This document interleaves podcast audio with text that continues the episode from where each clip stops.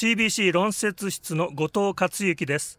今日は愛知県医療療育総合センター中央病院の感染管理認定看護師でいらっしゃいます。桑山祐樹さんに夏休みに気をつけたい子どもたちの感染症についてお話を伺います。この夏休みという時期は子どもたちにとってその感染症と向き合うこう上でどんな状況が今起きてるっていうふうに考えられるんでしょう？はい。子どもたちにとって、まあ、またご家族にとっても夏休みというのはすごく楽しい時期になると思います。お家の中で遊ぶまたはお盆もうすぐお盆ですけども帰省を予定しているあるいは、えー、レジャー施設だとか、まあ、ショッピングモール旅行先いろいろなところに出かける機会があるのが夏休みだと思います。しかしこのような状況では今まで通り感染症を家の外で拾ってしまって家庭内に持ち込み家族の中で感染症が広がっているしまうリスクが、まあ、ある。それが夏休みの期間だと私は思います。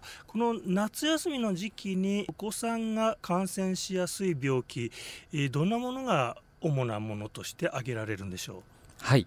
夏にお子様がよく、まあ、感染症を罹患してしまうものとしてはヘルパンギーナ手足口病咽頭結膜熱流行性核結膜炎。これら4大感染症と私たちは言っておりますがこれらの疾患に罹患しやすいのが夏休みになってます。一つ一つちょっとじゃあ具体的なお話を聞かせていただきたいんですけども、はい、最初の4大感染症のうちのヘルパンギーナっていうのは子どもたちどんなところで感染してどんな症状が出る病気なんでしょう？ヘルパンギーナですけども最近皆様もヘルパンギーナが全国で流行っているっていうニュースを見たことがあるかと思います。ここ最近では流行もだいぶあの頭をまあ抜けたところで下がってきてはいるんですけどまだまだ注意するべき感染症です。ヘルパンギーナは39度から40度高い熱を突然出したり喉の腫れ痛み、えー、喉の上や上顎の発疹などそういった症状が見られる感染症で2日から4日ほどで通常は解熱し自然に治りますが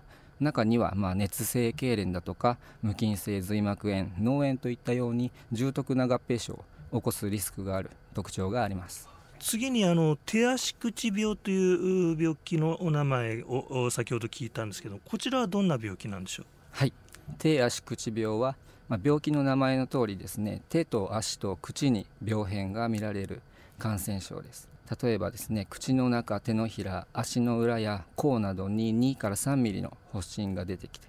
まあ、発熱する方はま3人に1人程度とヘルパンギーナよりは少ない頻度ですけども発熱したとしても微熱で済むケースがほとんどです。次に3つ目に伺ったその咽頭結膜熱。ちょっと難しい名前ですけれどもこれはどんな感染症ですか？これはですね難しい名前を先ほど申し上げましたけども皆様日頃聞かれているようなプール熱といった、まあ、感染症にあたります。プール熱よく聞く病気ですよね。これのことですか、ね、はい。こちらもヘルパンギーナと同様に39度前後の高い発熱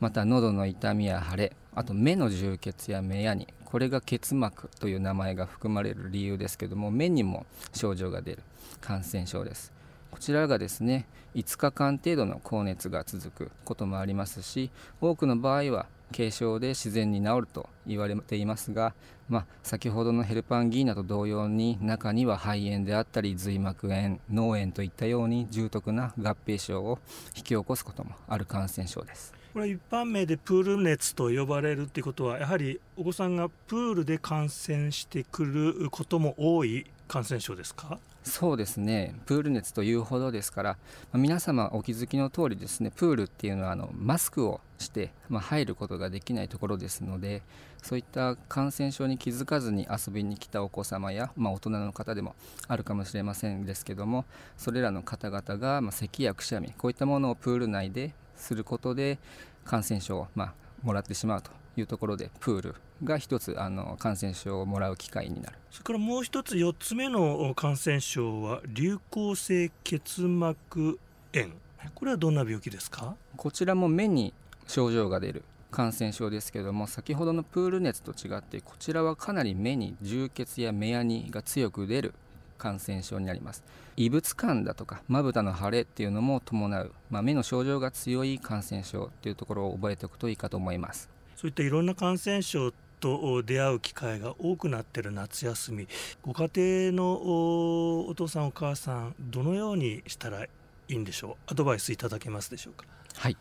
僕自身もですね小さな小学校1年生の子供とあと0歳児を、はい、まあ、抱える父親ですので、まあ、日頃からまあ怯えながら子育てしているところなんですけれども先ほど挙げた4大感染症っていうのは、まあ、主に咳やくしゃみだとか喉の痛みあと目目にも病変が出たりだとかそういったところで気づかれるところが多いかと思います。まあ、日常的に保育園だとか小学校だとか行かれてると、まあ、クラスで流行ってる、まあ、保育園で流行ってるっていうのを、まあ、学校からの通知であったり保育園の、まあ、ママ友であったりお父さんお母さんとのコミュニティの中で気づけると思うんですけどもそういった状況があるのでしたらそういった症状がお子様で見られたら速やかに、まあ、4大感染症のうちのどれかに、ま、感染した恐れがあるというふうに認識して何かアクションを起こすことが重要かと思います。ですから、まあ、感染対策と並行してお子様の、まあ、状況をよく観察、まあ、水分取れるのかご飯食べれるのかだと普段と様子が違うかといったところを慎重に、まあ、経過を見ていただくその中ですごくあの重症感が漂ってきた、まあ、ぐったりしてきたそういった時にはかかりつけ医に相談であったり、まあ、受診を、まあ、検討することが必要かと思います。そういった感染症にかからないためにこの夏休み、えー、ご家庭でできる対策ポイントはどんなところでしょうか？先ほど紹介しました4つのま感染症のウイルスっていうのがですねあのコロナウイルス感染症で多く利用したアルコールっていう消毒薬がですね、まあ、効かない特徴があるっていうことをですねここでまあ皆様とま共有したいと私は思っています。そしたらどうしたらよろしいんでしょうか、まあ、手洗いが基本になりますので手洗いを十分に遵守していただいてアルコールなど、まあ、そういったものは補足的に使うっていう方がよろしいかと思います